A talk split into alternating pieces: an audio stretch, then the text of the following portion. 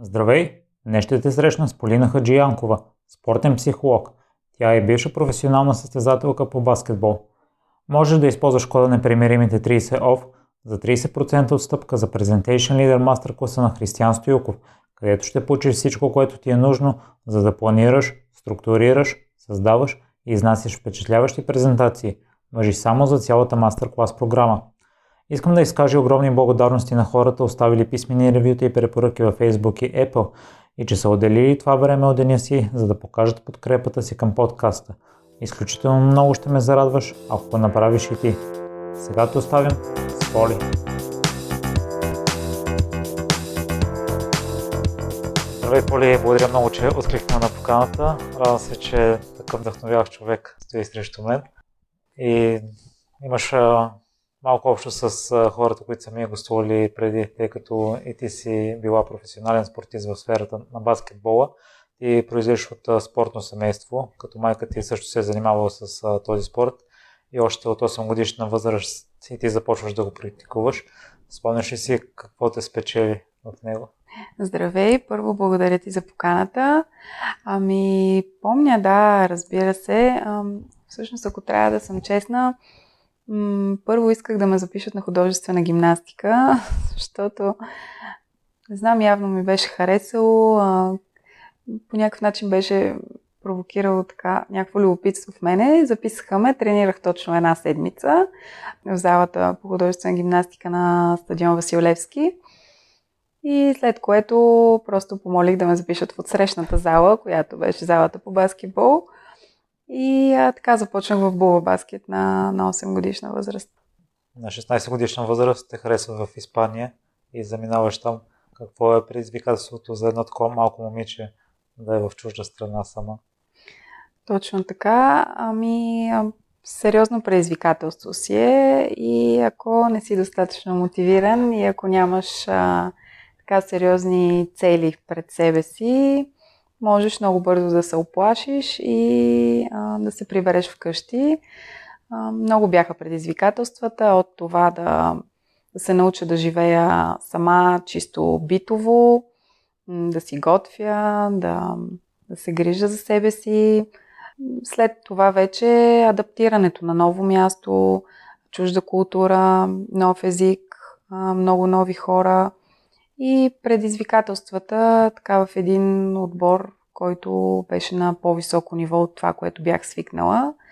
Ежедневната борба да се докажеш и а, да покажеш и на себе си, и на другите, че ти си на точното място и заслужаваш да, да получиш доверие и, и да продължиш да играеш там. И ти си го показала и си получила доверие в американските треньори след един турнир в Германия, който е бил целенасочен именно за това, за получаване на пълна спортна стипендия в щатите. Какво смяташ, че те е отделил от другите състезателки и състезатели на този турнир, че да изберат точно теб?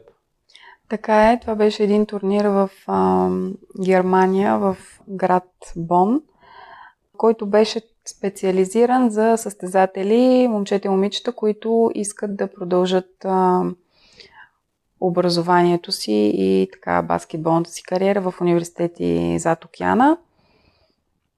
Спомням си, че така бях много надъхана да се представя добре.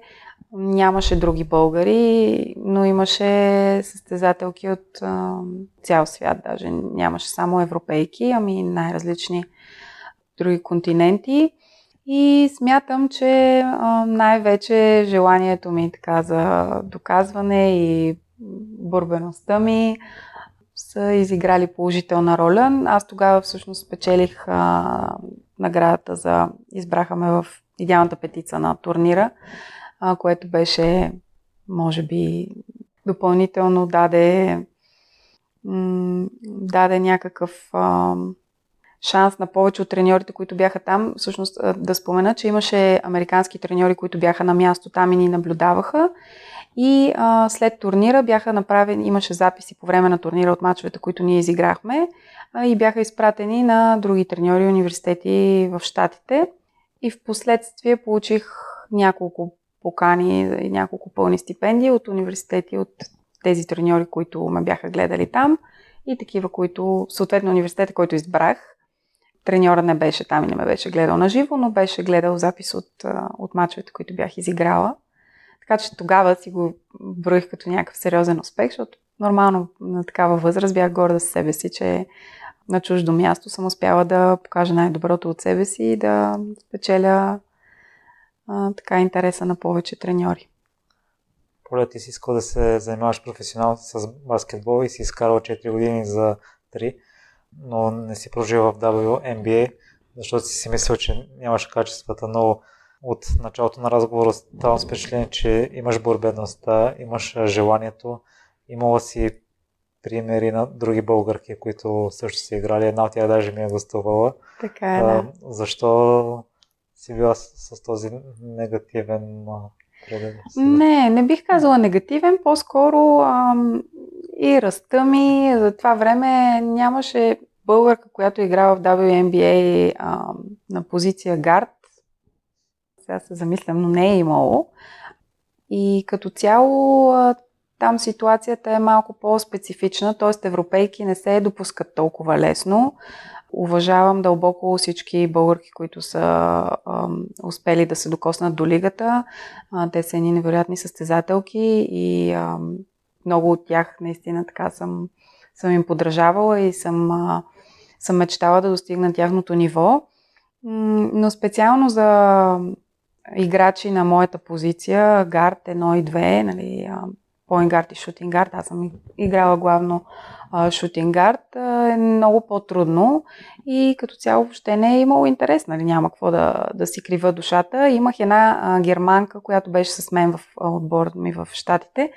Между другото бяхме преди това с нея на турнира в Бон, в Германия. Тя тогава спечели наградата за MVP, както и заедно бяхме избрани в идеалната петица. И после я взеха в моят университет и между другото това ми беше най-добрата приятелка. Бяхме единствените две европейски, европейки в университета. Но тя е 1,95 висока, много по-здрава от много други мъже баскетболисти, значи може да си представиш. И не я избраха в втория кръг на драфта, между другото. Нью Йорк Либърти я избраха. Така че аз много се радвах за нея и по някакъв начин, въпреки че отстрани, а, съпреживях тази емоция, която наистина е невероятна, да тръпнеш в очакване да те изберат в драфта и въобще всичко после, което се случи около нея. Бях много близо до този процес, за което нали, съм и благодарна винаги. До ден днешен сме близки и се чуваме много често. Когато можем, пътуваме и се виждаме. Но да, аз съм реалист човек и тогава идеята ми беше да получа после по-добри предложения от европейски клубове на база на това, че съм прекарала време в Штатите и съм играла в университет от NCAA първа дивизия, което също има значение. Нали, там дивизиите са спрямо нивото на баскетбола, който се играе и така, после успях да продължа в европейски клуб. Но и като цяло ти споделяш, че начина на живота там не ти е харесва, менталитета на хората също. А, ти ми, че си първият гост, който е живял сравнително добро количество време в Нью Йорк. Ще ми е интересно да разкажеш за живота там. Ами, голямата ябълка си е наистина едно невероятно място. Не бих казала, че имам само негативни впечатления в никакъв случай. Запазила съм много приятелства, много интересни хора съм срещнала. Местата, на които съм била и в Нью Йорк, както и в цяла Америка, са невероятни. Ходихме на коледен турнир на Хаваите. Голяма част от щатите сме обиколили и определено бих се върнала, но на този етап си мисля само за, за вакансия и за, така, за определено време. Не ми харесва до каква степен а, нацията е роботизирана. Не смятам, че могат да изживяват толкова. Няма такава ам, дълбока душевност, каквато ние имаме и някаква част, някаква част от европейците, пак не всички. Всичко е много материално, много пластмасово, ако щеш. И това е нещо, което не ми хареса толкова много. Изключително забързано ежедневие, а изключително пренаселен град, Нью Йорк Сити и в един момент някакси за един европеец а, може би идва малко в повече всичко това. Предполагам, че ако имах някаква подкрепа тогава и не бях абсолютно сама, щях да имам повече положителни преживявания, но все пак за едно 17 годишно момиче да бъде толкова далеч от семейството си, по 9 месеца в годината реално не си идвах. Прекарваш коледа, нова година, велик ден, рождени дни, всякакви празници далеч от семейството и се отразяват тези неща, но наистина Нью Йорк е едно страхотно място, с удоволствие бих се върнала. Но колкото до място за живеене, бих предпочела Европа и някои от страните, които след това така поживях в тях като състезателка. Ще разкажеш ли за положителните неща, които си видяла там, тъй като си била в немалко европейски държави, които ги няма все още в България, биха били един добър плюс? Аз наистина съм живяла и в Германия, в Испания, в Швейцария, в Италия и има много положителни неща. Те не са едно и две. Точността, разбира се, разбира се, на немците. Швейцария бих казала, че ми е така номер едно страна, в която бих искала да живея отново. бих искала да се върна там. Но така определени неща в момента не знам дали бих могла да спомена. Трябва да се замисля малко, по, малко по-задълбочено. В Италия, разбира се, Ладолче Вита, нали? Всеки знае колко, а, колко обичат да се наслаждават на живота италианците. При испанците също го има в определена степен. Смятам, че и ние не сме много далече от това и умееме ги тези неща. Като може би е хубаво малко повече от Германия и от Швейцария да си вземем а, от към дисциплина, организираност, спазване на правилата, което така там това са закони и по-скоро тук трябва да поговорим повече за държавата, не толкова за страната, така че смятам, че ме разбираш какво има предвид. За съжаление, по време на кариерата си претърпяваш контузия, играл си две години с дискова херния. Какво е усещането да имаш такава контузия, да продължаваш и да, да знаеш, че не може да се фокусираш, може би на 100% върху любовта към спорта, има едно нещо, което също трябва да мислиш и за него. Много е неприятно. Аз а, знам, че на много хора отстрани им изглеждам така на някой по-крехка, други са ме питали, а какъв спорт, ма вие художествена гимнастика ли сте тренирали? А, истината е, че съм имала много контузии и то така специално тази, която споменаваш и която, за съжаление, ми прекрати кариерата, а, си е много сериозна и всъщност аз имам две дискови херни, те са много тежки за операция. Опитах се да продължа 2-3 години по някакъв начин, но стигнах до частична пареза на десния крак, до кортикостероиди, лекарства за епилептици и какви ли не други сложни неща. Най-неприятното в тази част е, че имаше много лекари, които в никакъв случай не искам да поставям всички доктори по топ знамената, но имаше много такива, които ми казваха, о, ти къде си тръгнала да тичаш, да играеш, ти инвалид ще останеш, ще бъдеш инвалидна количка. И въобще ам, не трябва да мислиш за професионален спорт.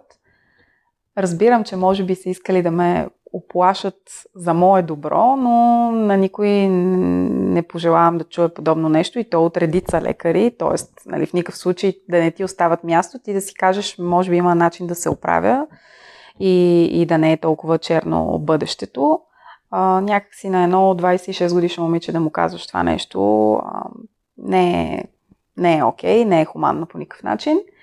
Да минах през много така, тъмни, бих казала, направо месеци и години в моя живот а, поради това нещо. И а, бях на хиляди физиотерапии, какво ли не. А, в един момент а, дори да се опиташ да играеш, като се стабилизираш малко, болката се връща и тя обикновено е много по-силна, защото ти правиш по-сериозно положението. И а, така след няколко години вече бях в Италия на 29 и това почна да става след всеки матч. Аз после не можех да се оправя цяла седмица, не можех да стана от леглото след матч на другия ден, когато си сам, няма кой да ти донесе една чаша вода и така нататък. И а, много жестоки вече бяха болките много дълго време и прецених, че в крайна сметка живота е пред мен, здравето е най-важно и трябва да се преориентирам колкото и да не ми е приятно. По-неприятно е, че всеки спортист знае, че кариерата му по някое време ще свърши. Това е спорт, ние не сме певци, не сме актьори, не може да сме цял живот а, а, така пред публика. И се състезаваме с тази мисъл, но в крайна сметка, когато някакси по такава причина, нали, принудително трябва да спреш, е съвсем неприятно. Съпътствам с цялата болка нали, и неприятни моменти, но в крайна сметка всеки си има някаква съдба и трябва да продължиш напред. Ти споделяш, че това е бил периода, в който за първ път при живота си нямала цел. Та, какво става? Отказваш се, събуждаш се на следващия ден и какво си мислиш, Поли? Наистина беше така е, момент или по-скоро няколко месеца, в които бях като изгубена и въпреки, че съм се замислила много преди това, какво ще правя, на къде ще продължа, трудно се живее в началото с тази мисъл, че няма да продължиш да, да правиш това, което си правил цял живот. И ставаш и няма да отидеш в залата, няма да тренираш за матч. Какво ще правиш? Добре, ще си търсиш някаква работа, но някакси това не е достатъчно мотивираща цел, сравнено с целите, които си имал преди това. И е трудно да се пренастроиш. Аз съм благодарна на хората, които бяха тогава около мен и ми помогнаха да продължа, но наистина нямайки цел пред себе си, човек не е мотивиран дори да, да прави ежедневните неща. Някакси се чувстваш като така, човек наистина без цел и без посока, а, което въобще не е приятно. а, никакво вдъхновение някакси нямаш в тези моменти. И така, постепенно трябваше да взема решение какво точно искам да правя. Беше най-логичното да продължа, тъй като всъщност моя бакалавър, който завърших в Штатите, беше по психология. И беше хубаво да продължа в тая посока, но не бях много сигурна дали това е най-правилното нещо за мен.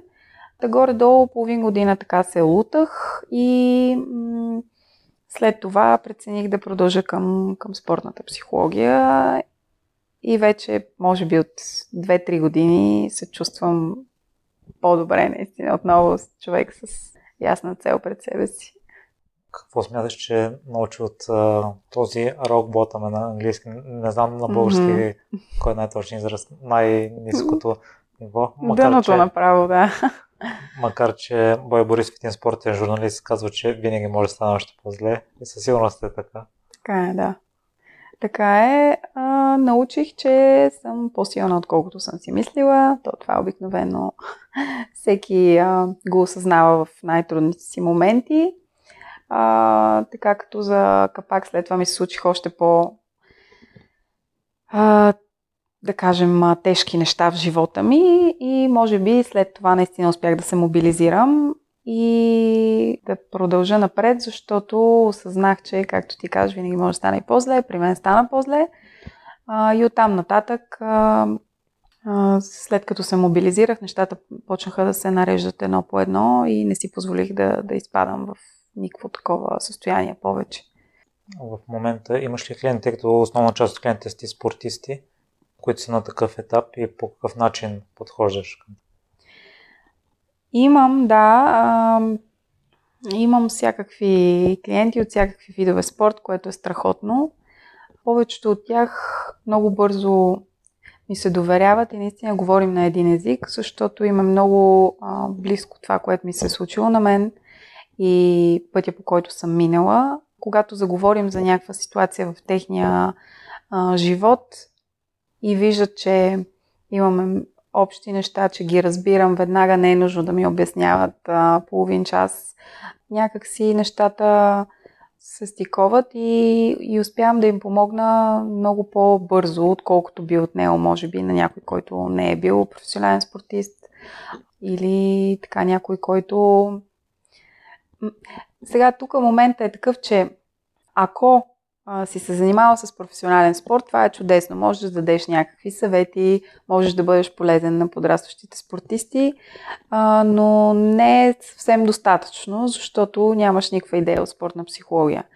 Ако си завършил спортна психология, тъй като аз записах всъщност магистратура спортна психология в Национална спортна академия, завърших я, след това спечелих един конкурс за докторанти, в момента съм втора година докторант. Там и едното и другото са много важни компоненти в това да се занимаваш с тази професия. Нямаше да ми бъде достатъчно само като биш спортист, въпреки така богатата ми разнообразна богата разнообразен път в а, спорта и нямаше и да е достатъчно, ако само бях прочела всички книги, минала всички лекции и така нататък, които са а, важни по темата. И реално всичко си е едно постоянно самоусъвършенстване, много четене, постоянно си поръчвам чужда литература, али главно от щатите. Там нещата са много по-напред в тази сфера. Постоянно се обогатявам. И реално а, ученето никога не спира. С всеки нов случай, всеки нов клиент, който идва при мен, както ти казах, идват наистина много а, разнообразни, всякакви спортисти. Сега, допреди малко имах едно момиче, което занимава с конен спорт, футбол, плуване, баскетбол, волейбол, нали, тези са по-стандартните. Много тенесисти имам, но дори с а, идват спортисти, които занимават с голф, фигурно парзаляне, хокей, въобще всякакви и аз трябва да бъда подготвена наистина в а, всеки един спорт, за всеки един частен случай, защото трябва да се подхожда индивидуално и това е много важно. Сега вече съм много благодарна, че занимавам с това нещо. Изключително ми е приятно, изключително ми е любопитно. Уча се постоянно на нови неща и смятам, че те първа ще раста още и още и ще мога да помагам на повече хора, което а, много би ме радвало. Виждаш ли разлика в отдадеността и твърдостта на характера при хората, занимаващи се с различни спортове, в зависимост от трудността им?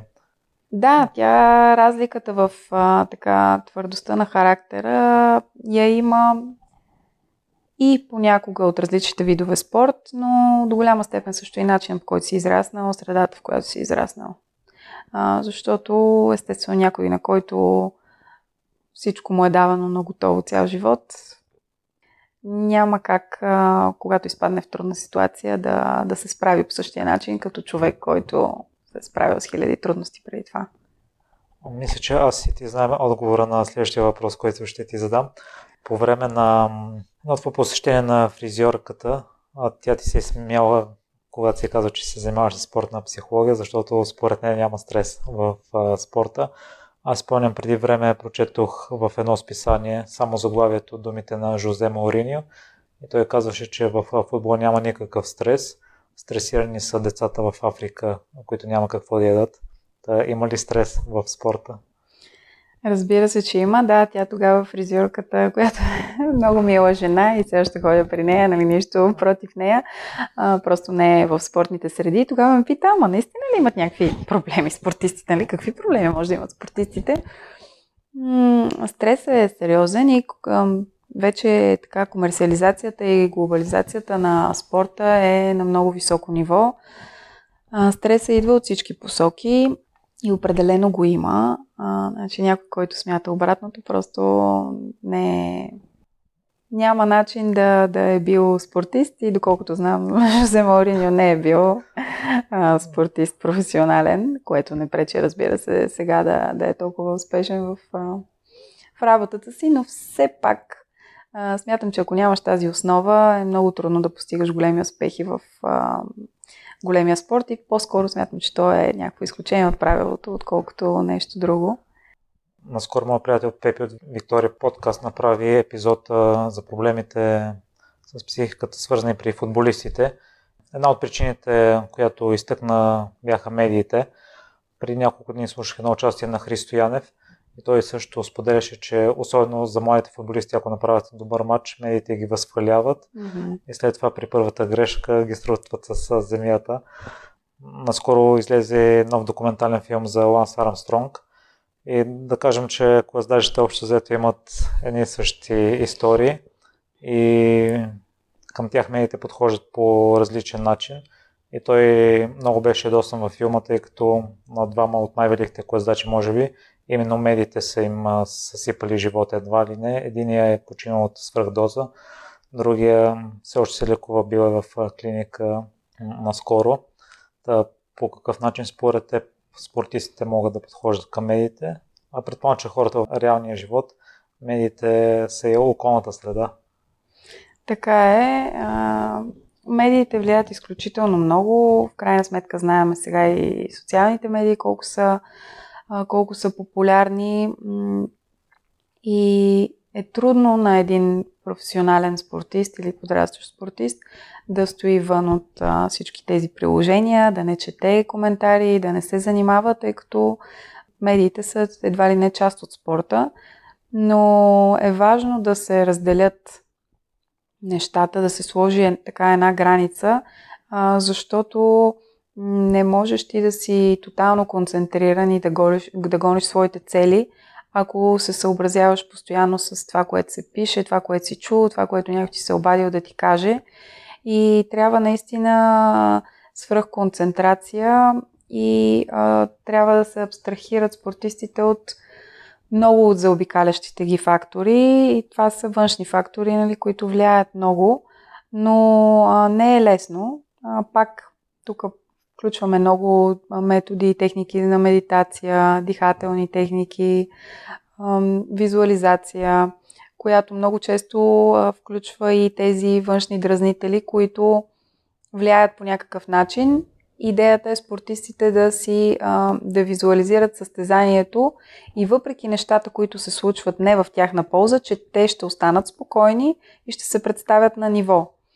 Тоест, тук до, ня... до някаква степен могат да си включат нали, и а, да кажем журналисти, медии, нещо такова, но професионалният спортист има много високи цели и е силно мотивиран може да изключи тези неща. Аз имам някои клиенти, които дори пресен пример, тук, нали, естествено не мога да споменавам имена, но футболист, който ми каза тази сутрин, че сам е решил да си изтрие социалните медии профилите, защото това наистина са разсеващи фактори, които влияят и едно, че отделяш повече време в тях, което пречи по някакъв начин на твоя режим и на твоята концентрация – а, второ, че там наистина се четат и се виждат неща, които тебе ще те така ще отделят по някакъв начин, ще те отдалечават от целта ти, което е проблем.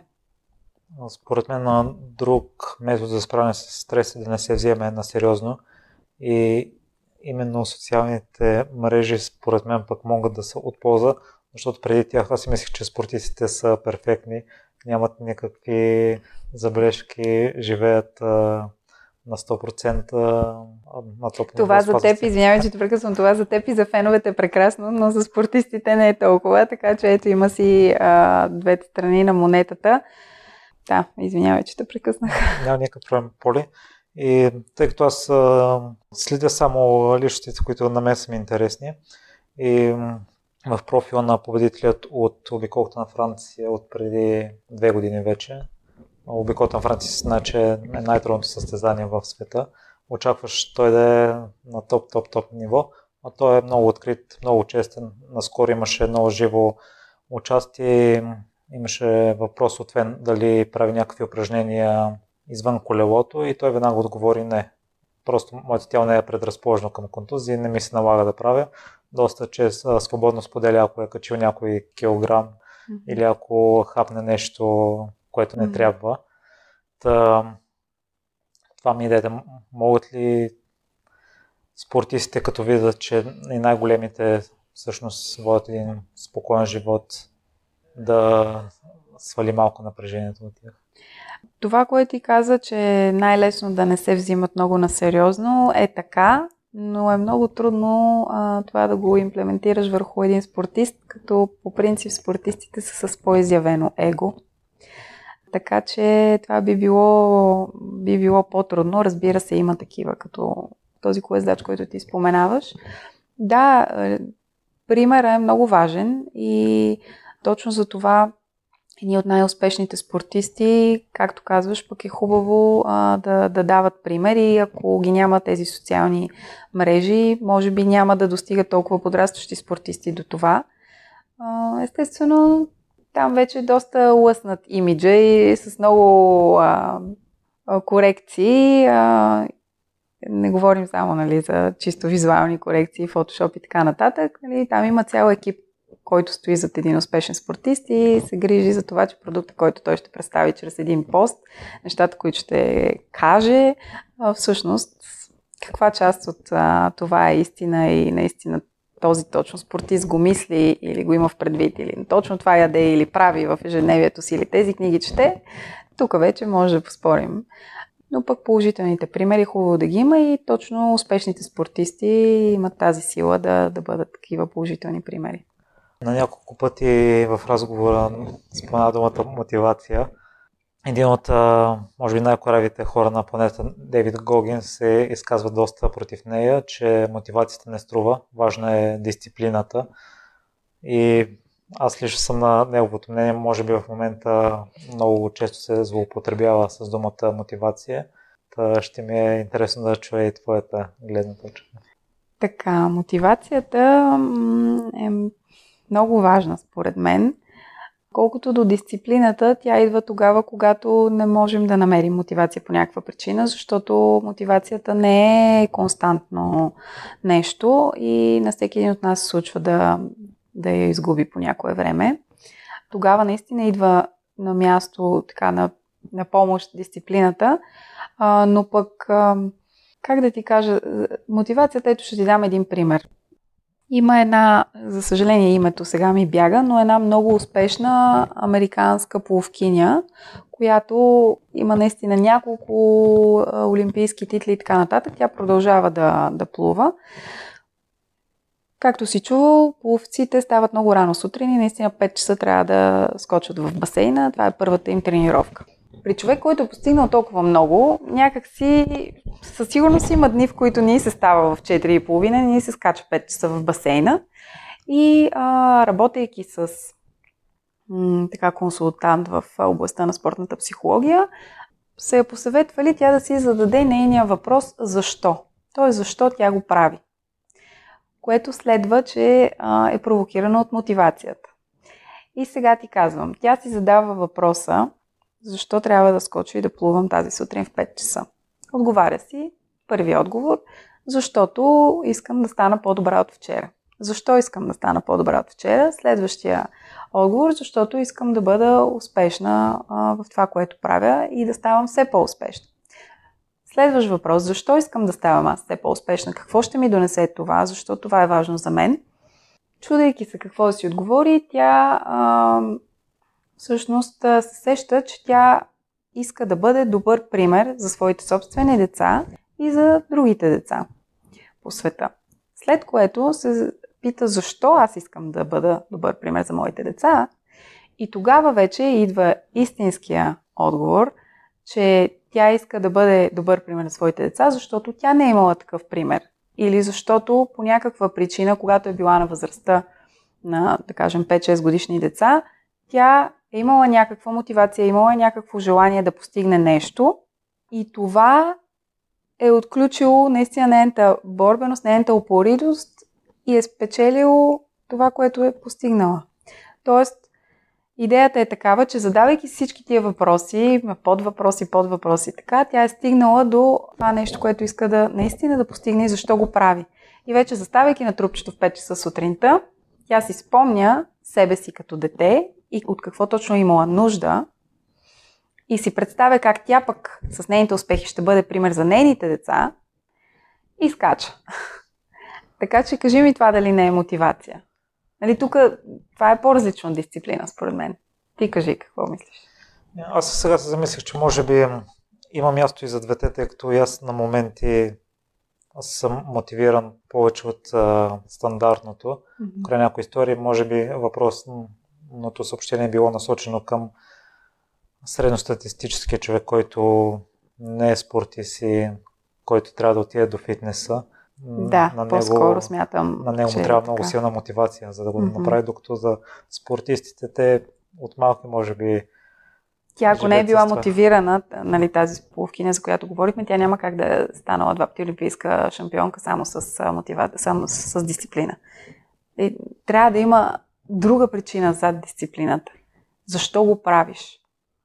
Може би да ти е достатъчно силно, защото. Точно така. А, така че това е такова упражнение, което хора, които се чувстват а, леко демотивирани или задъне на улица, могат да го пробват сами със себе си и ще изкочат много интересни отговори, които съм сигурна, че ще ги задвижат отново към тяхната цел по-бързо. Ти споделяш, че децата, преди да се запишат на спорт, е хубаво да направят специален тест, за, за да се установи в кой спорт ще бъдат ще бъде най-подходящ а, за тях на 100% ли смяташ, че е достоверен такъв? А, в никакъв случай не може да се каже на 100%, по простата причина, че м- по-скоро не толкова, не би го нарекал толкова тест, колкото една консултация с а, м- така, а, специалист в областта на спортната психология. И когато се проведе един разговор с детето, може да се разбере горе-долу какъв личностен тип е то, какъв темперамент притежава, какви са му интересите, може да се разбере малко и семейната среда каква е. Защото много често желанията а, така на децата са различни от желанията на родителите и с, един такъв, с една такава консултация може, може да се насочи детето към правилния вид спорт за него. Казах, че не е 100%, защото представи си идва едно дете, което а, идва от училище, изкарала лоша оценка, не се чувства добре по някакъв начин и родителите му са го накарали да дойде на такава среща, например, с мен и то решава да не отговаря 100% нали, по начина, по който би отговорил. Затова го казвам. Иначе, а, колкото до, така, до, до точността, повечето случаи наистина децата се насочват в правилното за тях място. На твое предишно участие коментирахте именно това, че ако детето избере грешния спорт, може да има негативни последици дори за цял живот. Ти са сподели случката с едно момче, което скарало лоша оценка. А, моят въпрос е вътрешното самочувствие за нас самите. Само от една област ли идва и може ли да идва само от една област, защото реално погледнато не може да сме добри във всички и ако вътрешната ни самооценка идва от грешното нещо, няма да живеем щастливо. Така е. В днешно време виждам, че голяма част от родителите искат да запишат децата си на много занимания, да бъдат заети изцяло. И това по-скоро смятам, че е продиктуване от заетостта на родителите. Няма нищо лошо децата да се, развив... децата да се развиват в повече от една сфери, но претоварването по-скоро изиграва така лоша шега и ако детето е добро, да кажем, по, по математика и зле по рисуване, по-скоро трябва да му вземете учител по математика, нали? Предполагам си го срещал така това изказване или как да го нарека. И това е вярно. Наистина трябва да се развиват положителните страни. Разбира се, не трябва в никакъв случай да се изоставят страните на детето, които не са толкова силни, но все пак да се обръща по-голямо внимание на положителните, защото все пак наистина се сформира самочувствието на детето в, в тази възраст, за която коментираме и е много важно по какъв начин се говори на детето, по какъв начин го караш да се чувства. Това, което родителите казват на децата си, по-късно се превръща в а, техния вътрешен глас като възрастни. Така че трябва да бъдем много внимателни. Не само като родители, и като а, учители, и като треньори. Като цяло с подрастващите трябва да се така комуникира по-предпазливо. И да завърши темата за мотивацията по ти, какво правиш, когато загубиш мотивация? Ами ето, твоята любима дисциплина идва, идва на място. Все пак аз а, имам сериозна дисциплина от, а, от времето ми в спорта. Честно казано, в моменти, когато изгубя мотивация, правя си това упражнение с задаването на въпросите и често, ако съм загубила мотивация за едно нещо, гледам да, да си намеря нещо друго, което ми е интересно, за да може да няма момент, в който съм зациклила. Т.е. дори да почна да се занимавам с нещо друго, аз пак да действам, защото е много лошо човек наистина да спре, да се откаже, да се изостави, ако щеш. Трябва да има, наистина, движението е живот и човек трябва постоянно да се стреми към нещо. Ако за момент загуби мотивацията си за главната му цел, трябва да си постави някакви по-малки цели странични, които да почне да действа, да получи удовлетворение от постигането им и по този начин ще получи нова мотивация за постигането на още по-големи цели, което най-вероятно ще го върне и към основната му цел. Ти работиш и с националния отбор по баскетбол в инвалидни колички. Една много благородна кауза. Ще разкажеш ли за работата си там? Така е, аз искам да благодаря на главния двигател така в отбора. Това е Владимир Искров, който ме покани да бъда част от този отбор. Това са едни вдъхновяващи момчета, едни невероятни личности на първо място, от които само можем да се учим. Миналото лято се проведе в София, в зала Триадица, европейското първенство. Бяхме домакини за първа година. Беше едно невероятно изживяване. Всичко това наистина за това невероятно изживяване допринесоха момчетата с техния борбен дух и с техния ентусиазъм. бяха изключителни. Наистина дадоха всичко от себе си във всеки един матч. Смятам, че всеки човек който беше в залата, било то като публика или като част от щаба, просто усети една магия, която признавам си, може би само като състезател съм изпитвала и то много рядко. При положение, че въобще не съм на терена, т.е. аз бях на пейката нали, в щаба, да усетиш такова вълнение, нещо невероятно и със сигурност съветвам всеки един, който би могъл да, да дойде на следващо състезание, което ще се проведе в, в България, да заповяда, защото ще види един невероятен спектакъл. Те момчета са уникални, всичките до един. И е наистина удоволствие да се, да се работи с тях. Поле, къде слушателите могат да те намерят или да следят активностите? Ами, мен могат да ме намерят главно в Инстаграм Имам и фейсбук профил, който обаче е не е така професионален, не съм си направила все още. А, в Инстаграм полиспорт, poly.sport, а там качвам постоянно съвети за спортисти, а, много интересни а, стати и въобще неща, които могат да, да помогнат а, на спортисти от всякакъв вид спорт и интересни м- техники а, от спортната психология, които могат сами да приложат а, на себе си, така че а, определено в Инстаграм съм най-често. В какво си се проваляла? Уф, в много неща и за това мога да кажа, че сега а, се чувствам до голяма степен горда със себе си, колкото и нескромно да звучи. С какво се гордеш най-много? Ами гордея се с това, че по пътя, който съм изминала, няма нещо, което не бих направила отново и няма нещо, с което а, така да съм а, изложила името си или а, по някакъв начин а, да съм направила нещо, което да е под достоинството ми. Най-вече заради това и надявам се, че и за напред ще действам по този начин.